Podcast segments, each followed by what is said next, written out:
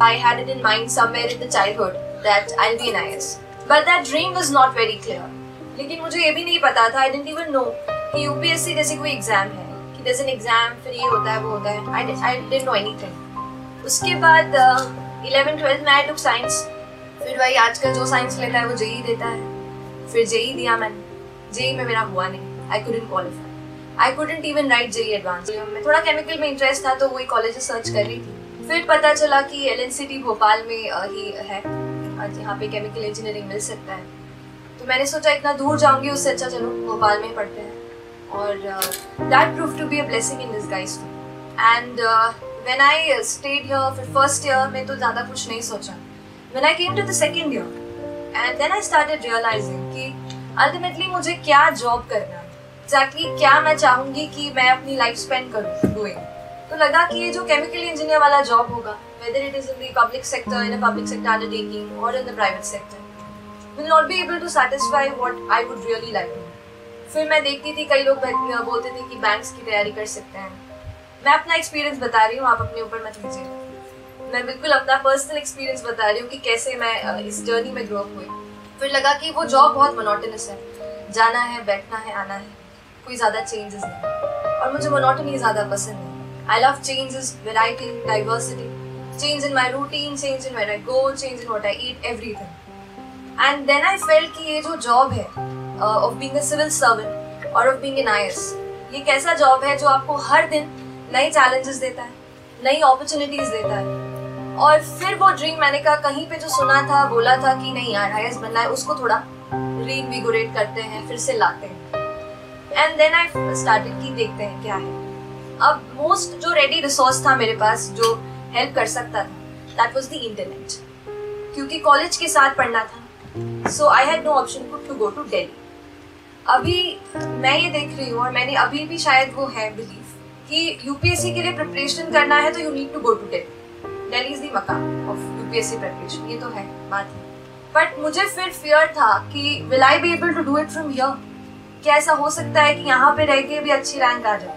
तो वो बहुत सारे डाउट्स थे जिनके साथ रोज चलती थी, रोज पढ़ती थी। लेकिन फिर कुछ चीज़ें होती गई, ऐसा लगता गया। फिर मैं आपको ये भी बताऊँगी कि हमेशा मुझे ये लगता था कि क्या मैं अपनी पढ़ाई से, क्योंकि फैमिली में कोई इतना गवर्नमेंट सर्विस में भी नहीं है। इनफैक्ट किसी ने आज तक सिविल सर्विस एग्ज़ाम भी नहीं लिखी थी। ना मेरे पेटर्नल साइड ना मेटर्नल साइड तो एक नई चीज़ कर रही थी, उसका भी थोड़े डाउट्स थे। तो लगा कि यार, पढ़ाई को लेकर के क्या मैं ऐसी किसी पोजिशन पे पहुँच सकती हूँ? जहाँ पे सोसाइटी के लिए, छोटे लोगों के लिए, कुछ भी जो लड़कियाँ हैं उनके लिए, जिनका हम हर रोज पेपर में पढ़ते रहते हैं, उनके लिए क्या मैं कुछ कर सकती और तब लगा कि ये जो सिविल सर्विस का एग्ज़ाम है, ये एक ऐसा दरवाज़ा है जो मुझे वहाँ ले जाकर खड़ा कर देगा and only and only because of what I learn and what the knowledge I फिर लगा कि नहीं, ये लाइन है, इसको कस के पकड़ना है और अच्छे से पढ़ाई करनी है और जाना फिर मेरी जर्नी हुई कॉलेज के सेकेंड ईयर से शुरू थर्ड ईयर में थोड़ा और इंटेंस फोर्थ ईयर में पूरा डेडिकेट हो गई और उसी साल यानी last year I have graduated in chemical engineering from LNCT 2018 and I gave my first attempt.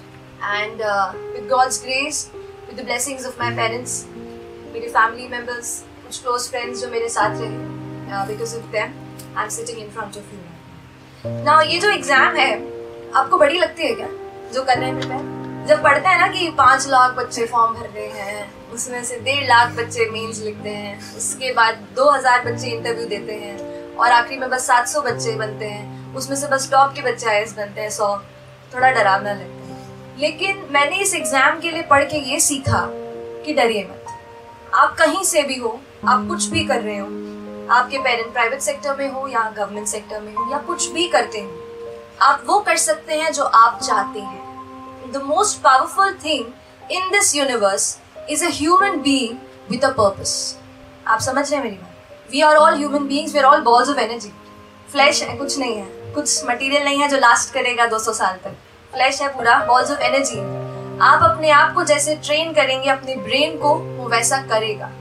And believe me अगर आप अपने आप पर बिलीव रखते हैं और कोई भी सपना आपने देखा है तो आप उसको सच कर सकते हो। इसलिए कभी भी डरना नहीं। है बहुत लोग डराते हैं। डरने की बात इसलिए कर रही हूँ क्योंकि हम किसी भी फ़ील्ड में जाते हैं ना कोई भी हम सपना देखते हैं तो बहुत लोग हमसे कहते हैं कि यार नहीं हो पाएगा। बड़ा है ये तो किसी ने किया नहीं है। इसमें तो दस अटेम्प्ट चार अटेम्प्ट लग जाते मेरे साथ ऐसा वाक्य हुआ कि uh, मैं फाइनल एग्ज़ाम दे रही थी and a very respected member of my own family and I went to him I said भैया ऐसा ऐसा है I am giving the attempt this year कहा अच्छा इस साल ग्रेजुएशन होगा yes he said okay you have four more attempts no issues तो स्टे अवे फ्रॉम सच क्या होता है ना, अगर आप किसी मिशन पर निकलते हैं अपनी लाइफ में कुछ अचीव करने के लिए। मिशन की बात कर रही हूँ, पहले मिशन बनाने की बात कर लेती हूँ। आपने मिशन बनाया अपनी लाइफ का? क्या आप सबने मिशन बनाया अपनी लाइफ का? या अभी सोच रहे हैं? सोच भी रहे कोई दिक्कत नहीं, पर मिशन ज़रूर बनाइएगा। लाइफ में गोल होना बेहद ज़रूरी है। और गोल पासिंग गोल है। अभी जैसे मेरा था कि चलो सिविल सर्विस में अच्छी रैंक आनी है आगे। अब बदल गया मिशन अब हो गया कि अब जहाँ मिलेगा, जो काम मिलेगा, वो करूँ।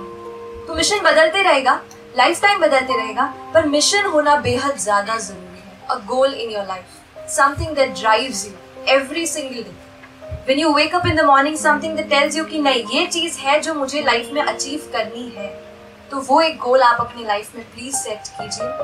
आपकी लाइफ को एक जब पर्पस मिलेगा ना एक मीनिंग मिलेगा। That is the ultimate thing I think हम एग्जिस्ट तो करते हैं, पर हम जीते तभी हैं जब हम एक गोल डिसाइड